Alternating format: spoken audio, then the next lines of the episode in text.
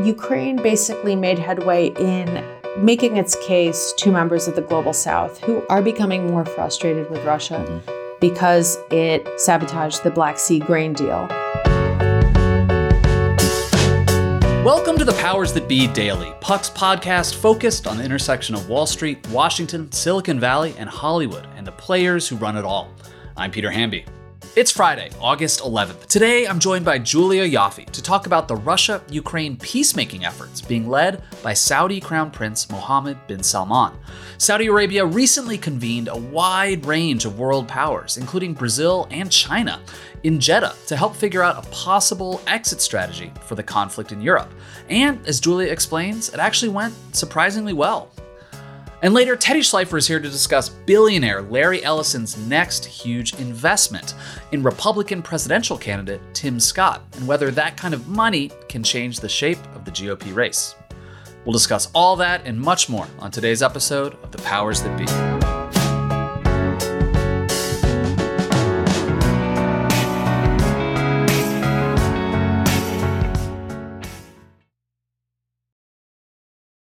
Are you tired of sleeping hotter than hell? I sure am. I sleep hot. There's something crucial about sleep that eludes us when we're too warm, too uncomfortable, and too caught in the web of our own thoughts to drift off. And while curiosity fuels our days, science tells us that cool sleep recharges our nights. That's where ChiliPad by Sleep Me comes in. Meet the bed cooling system that elevates the quality of human life through cool sleep. The ChiliPad bed cooling system is your new bedtime solution. I love it. It lets you customize your sleeping environment to your optimal temperature, ensuring you fall asleep, stay asleep, and wake up refreshed. ChiliPad works with your existing mattress. It's a water-based mattress topper that continuously controls your bed temperature from fifty-five to one hundred fifteen degrees, allowing your body to rest and recover. This isn't just about escaping the heat, it's also about optimizing your sleep for better health, more energy, and improved physical and cognitive performance, which I obviously need hosting a podcast. ChiliPads are designed for one or two sleepers, so if your sleep partner likes to sleep at a different temperature, or you only need it for one side of the bed, that's okay too, and we know that's crucial. Plus, you can schedule automated temperature changes to trigger deep sleep. But when I'm at home, ChiliPad solves those problems. So trust me on this one. Visit sleep.me slash powers to get your ChiliPad and save up to three hundred fifteen dollars with code POWERS. This offer is available exclusively for Powers That Be listeners and only for a limited time. Order it today with free shipping and try it out for thirty days. You can return it for free if you don't like it with their sleep trial. Visit www.sleep.me slash powers because you're not just investing in better sleep, you're creating a better life. Happy Friday, everybody. Welcome to the Powers That Be. I hope you're getting ready for a wonderful summer weekend full of beers, watermelon, grilling, whatever summer traditions you enjoy.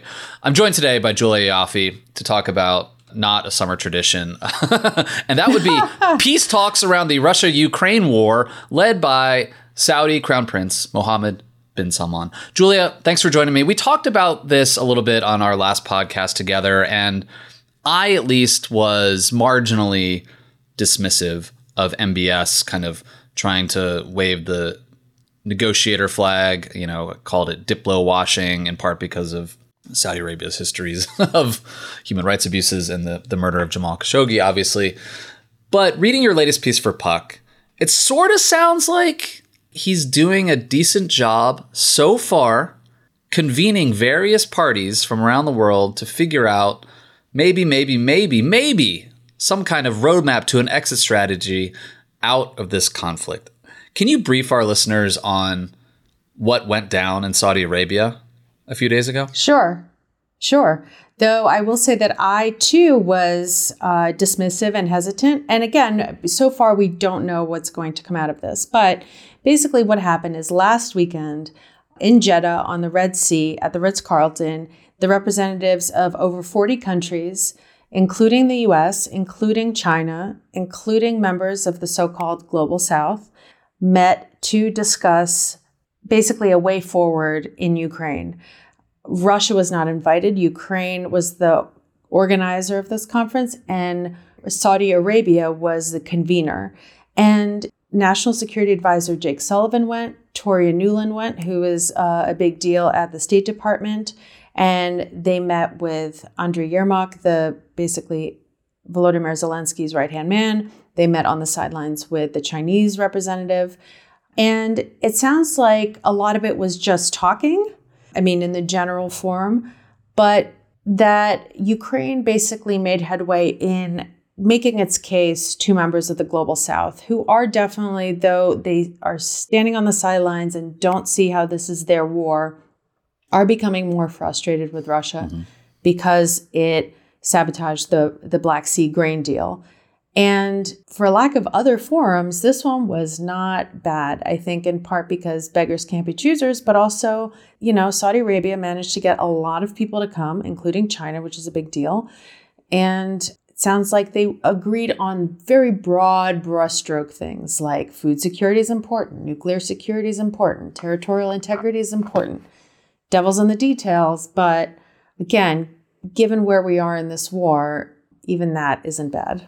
In reading your piece, I too was struck by the fact that like Zambia and South Africa, Mexico, um, Brazil, like the like Brazil, the glo- yeah, yeah, the global South, um, they showed up, and you know, Africa in, in particular, their governments have a tradition because of colonialism of being very skeptical of the West and former colonial powers, and if not were at certain points outright socialist, at least sort of like sympathetic to uh, socialist regimes. And, and, you know, South Africa, too, like their uh, government has totally sent, sent emissaries during the conflict to Russia. So that was interesting to me as an Africa dork. Yeah. But also what's interesting is, you know, they're BRICS members, right? Uh, Brazil is a member of BRICS. Remember this acronym that was formed, I think, right before the two thousand eight financial crisis of these emerging economies that everybody mm-hmm. was super eager to invest in, Brazil, Russia, India, China, and then it became BRICS with South Africa.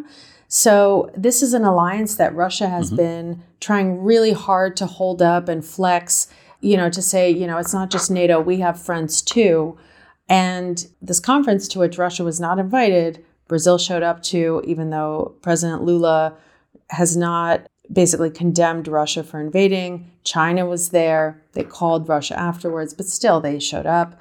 Uh, South Africa came, which is also interesting. They've been having their own separate drama because of the International Criminal Court and the warrant out for Putin's arrest. South Africa is a signatory to the a party to that court, and there's a BRICS summit coming up that Vladimir Putin was in Johannesburg in South Africa that Vladimir Putin was supposed to travel to. Mm-hmm. And there's a lot of hand-wringing about, will they arrest him if he comes? South Africa is asking Putin not to come, to not put them in that position. So you're seeing these interesting shifts because they're not aligned. They're not with the U S, but they're not quite with Russia either. At first glance, one might think that Saudi Arabia and Russia might be sort of sympathetic toward each other. Autocratic regimes like mm-hmm. petroleum powers, et cetera. But, you know, it, it really jumped out at me in your piece that there is no love lost between these two countries. They both compete and have competed for foreign investment. Uh, they obviously like huge energy powers. Is Russia like not even going to get anywhere near these talks because of their historic contempt for Saudi Arabia and ipso facto M B S? Well, I think M B S and Saudi Arabia, again, is trying to demonstrate that they can talk to anybody, right? That they can talk to China, they can talk to America, they can talk to Ukraine, and they can talk to Russia. So uh, M B S has been making it known that he is trying to, for example, lean on Russia to release Evan Gershkovich, the Wall Street Journal mm-hmm. reporter that was detained in Russia in March. He tried to take credit for Brittany Griner's release, but he did also help negotiate a three hundred person prisoner exchange in which U S and European nationals were involved. So I think M B S is trying to show that he can talk to everybody. And even though there's this past, uh, what I didn't know before reporting this piece is that, you know, Saudi Arabia was just basically like a C I A offshore. And that they were, you know, they were on opposite sides from Russia uh, during the Cold War. Now they're mm-hmm. they're competitors for as oil suppliers, but they're also in OPEC together, right? So mm-hmm. again, it, it's complicated, but you know, America. It's hard for America to negotiate this deal because Russia will not talk to them, right? But China is also not fully trusted by both parties. So Saudi Arabia is trying to demonstrate here that, look, we have relationships with everybody in a way that nobody else does, except for maybe India. So you interviewed Ian Bremmer from the Eurasia Group about Saudi Arabia's efforts here. And he sort of, he was talking almost like an E S P N pundit, like talking about like Major League Baseball, like at, at, during the All-Star break, it's kind of scoring right. the Saudis' reputation at the moment in the world. And he said, quote, "The Saudis have had just about the best year of anyone, diplomatically speaking." And he goes on to say they did the Iranian deal with the Chinese. Um, they've gotten the Syrians engaged with the Arab League. They got the LIV agreement, basically taking over yeah. the P G A. They signed Cristiano Ronaldo. Now they're hosting the Ukraine talks. They got Benzema. Yeah. So he says also, quote, "After Jeddah, there is broad, near global consensus for the idea of territorial integrity, one that the Chinese can get behind, which is important, and the U S. The devil's in the details, yes. But compared to where we were six months ago, I give the Saudis a lot of credit." That's Ian Bremmer. Mm-hmm. This does feel like a W for Saudi Arabia so far. Yes, I, I think it is. That said, the war is not over yet. What does territorial integrity mean for China? I think that means Taiwan becomes part of China, right? Mm. So uh, maybe they agree on it when it comes to Ukraine, but not everywhere else. Mm-hmm. And it's a W for now, but, you know, it's a very long road ahead, and it's really, really steep going uphill. Mm-hmm. So, you know, maybe a tactical victory, but not one that ends the whole thing. Julia, thanks so much for your insight. Have a good weekend. You too, Peter. When we come back, Teddy Schleifer is here to talk about Larry Ellison pumping a lot of money into the campaign of Tim Scott.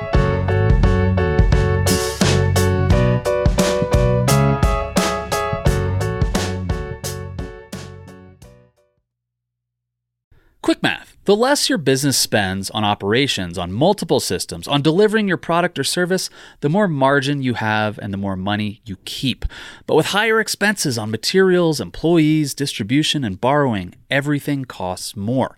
So to reduce costs and headaches, smart businesses are graduating to NetSuite by Oracle. NetSuite is the number one cloud financial system, bringing accounting, financial management, inventory, H R into one platform and one source of truth. With NetSuite, you reduce I T costs because NetSuite lives in the cloud with no hardware required, accessed from anywhere. You cut the cost of maintaining multiple systems because you've got one unified business management suite. You improve efficiency by bringing all your major business processes into one platform, slashing manual tasks and errors.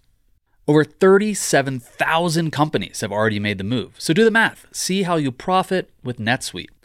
By popular demand, NetSuite has extended its one-of-a-kind flexible financing program for a few more weeks. Head to netsuite.com slash powers that be, netsuite.com slash powers that be. That's netsuite.com slash powers that be. Hey, Powers That Be listeners, I'm here to tell you that there's no reason to panic the next time you're searching for the perfect gift. Now you can use gift mode on Etsy.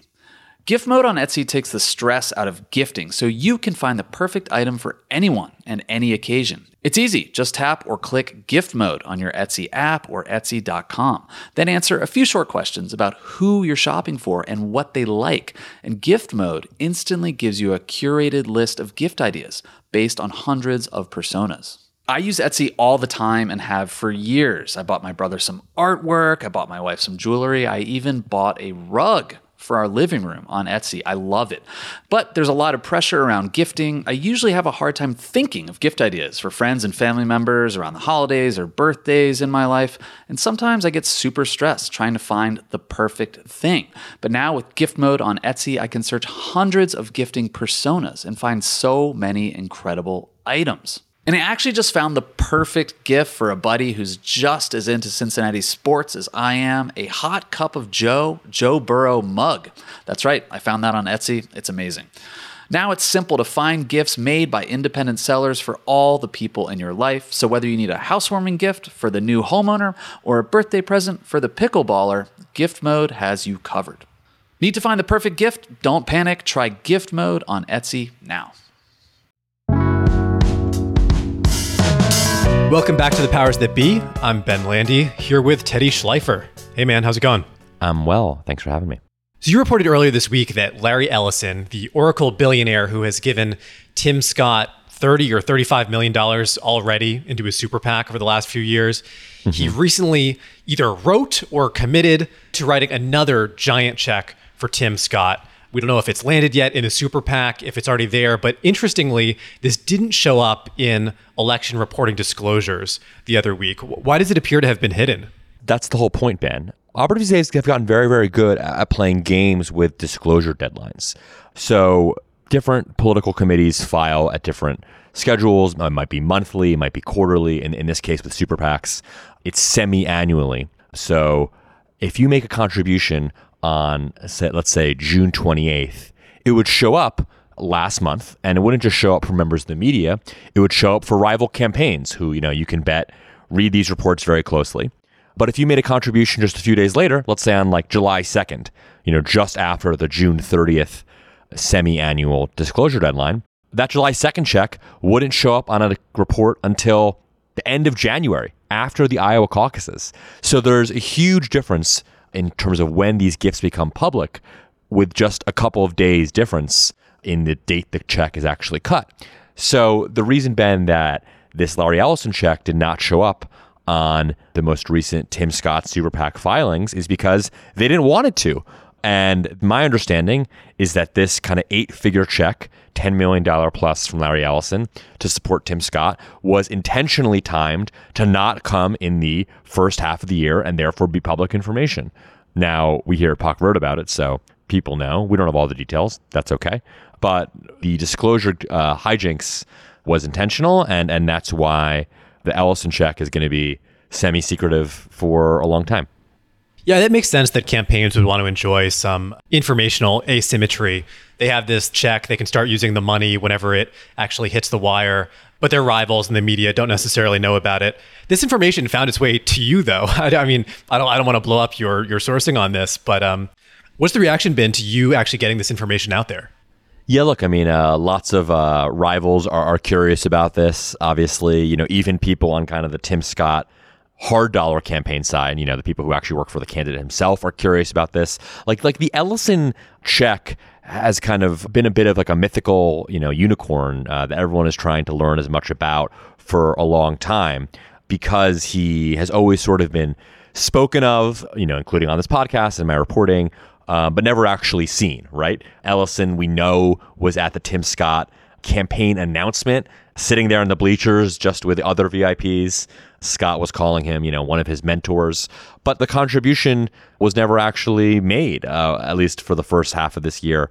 So that's why I know there's been a ton of speculation among normally plugged-in Scott people about what's going on with Larry Ellison. So I think the reaction has been a combination of like relief, right, that this check that they expected to come is, is finally coming, and and elation that they think this could make Scott competitive because it's coming at, at a time when he is showing some signs of life in a way that like no Republican not named Donald Trump has yet to show in this entire Republican primary. So people are excited, but it's also like meeting their expectations, right? It's not it's not as if, you know, Charles Koch just decided that he's going to spend, you know, his entire political war chest on, on Tim Scott. That would be surprising. Like this is this is great news for Tim Scott, but it also meets expectations. So that's why it's more of a relief than it is like jubilation. Yeah, I can understand the argument for, you know, obviously some extra money is going to make Tim Scott a little bit more competitive. It, it lets his team, or at least the super PAC, buy more ad impressions across the states where they're really trying to make a difference, especially Iowa, potentially New Hampshire. But do you get the sense that some donors worry Ellison is wasting his money here? I mean, obviously it's something like, I was just looking this up before, zero point zero three percent of his net worth. I mean, it's truly mm. nothing, the amount of money that, I mean, it's, it's it's couch cushion money for this guy. But Scott's at something like three percent in the polling nationally. He's a bit higher in Iowa right now. Yeah. But frankly, it's hard to imagine like even all the money in the world can make a difference in this campaign when Trump has just been so, so dominant. Sure. I mean, the donor kind of fantasy that there will be some Republican candidate not named Ron DeSantis and not named Donald Trump that could kind of be the nominee, it seems more and more fantastical by the day, right? The fact is lots of Republican donors thought that DeSantis was kind of the only shot they had to beat Trump. And, you know, maybe that wasn't even that good of a shot, right? Maybe it was like something like, you know, forty percent chance of of, of working, um, you know, if you asked some, you know, Republican poobahs in, you know, January of this year or February of this year, like, oh, what are the chances that Trump is not the nominee? Like, you'd be like, eh, maybe forty percent. Now I feel like there's this sense of nihilism and and dejection and and just general uh, malaise in kind of major donor community right now that there's really nothing that can be done uh, to stop Donald Trump. And and obviously history is is being recorded in real time here, and these indictments that continue to uh, allow Trump to play the victim and, and raise small dollar money. And that doesn't help. And frankly, like, you know, we're now, uh, this is a very obvious point, but it's worth making, you know, we're now eight years into Trump coming down the escalator into uh, American public life.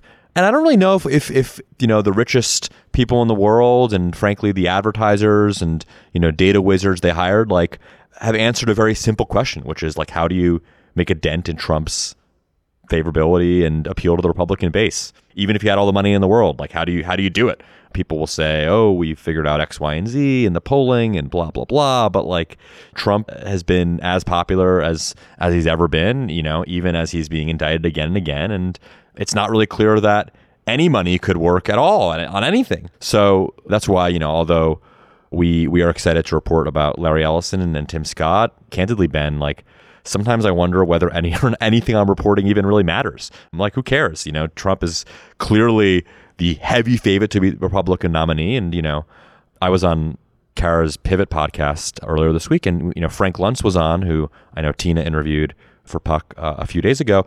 And I asked, you know, Frank Luntz a very simple question, which is like, do you consider the Republican primary, quote unquote, competitive? Uh, and he said no. And, and I think that's the fair answer. Like, the, this Republican primary is not competitive. And, you know, it reminds me, my first job in, in Houston, Texas, I covered the Wendy Davis gubernatorial campaign in twenty fourteen.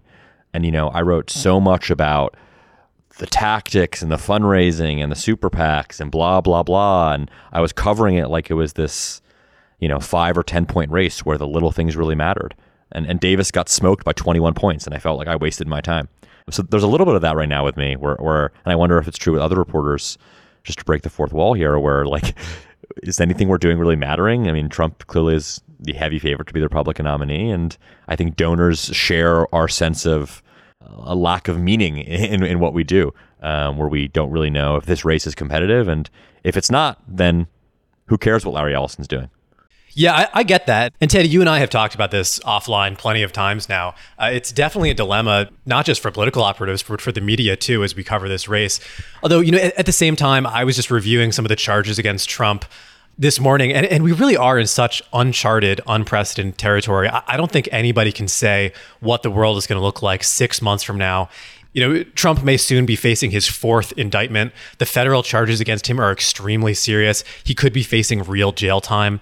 It is hard to imagine him actually proactively dropping out of the race ahead of a potential conviction, but I, I really don't think we know it's going to happen. Yeah, right. And, but but that, that that's an argument where the you know the the legal risks to Trump are more significant than the political risks, right? And like and and you know maybe we need more more Eric Gardner and, and less less Teddy Schleifer out there. Teddy, before I let you go, I, I'm curious, do you think that Ellison's giving is a positive signal for other big donors to kind of get in alongside him and supporting Tim Scott, deciding this is the guy we've got to coalesce around, this is going to be the number one uh, anti-Trump vessel? Or, or do they kind of look at Ellison's giving and think, all right, this is the fifth richest man in the world, he's got this, let's just let him handle it? Something, a little bit of both. I mean, I mean, Ellison is, is, is a bit of a lone wolf, and I would not say that, with all due respect to Larry Ellison, I would not say he is like influential with other donors um, in the way that like Paul Singer or Steve Schwarzman or uh, frankly, even like a David Sachs is with, with kind of other wealthy people. Like Ellison is like seen, fairly or not, as like a bit of a weirdo and iconoclast and, and not someone who has influence with other wealthy people. That being said, like coincidentally, I would say other Republican money types are excited about Scott. And like, you know, I talk to Scott bundlers who say, you know, their events are oversubscribed, blah, blah, blah. So so I think there was kind of two things happening at the same time here. One is that Ellison is finally getting off his ass and getting in the game here. Um, and then at the same time, you know, the, the DeSantis struggle is, is real, and that's motivating other Republicans, as, as Tara wrote in, in Puck the other week, to have this sort of wandering eye, right, where they're looking into other uh, non-DeSantis candidates. So, like, to some extent, I think Tim Scott's fortunes are being driven more by Ron DeSantis' struggles than by kind of the uh, the charms of Larry Ellison.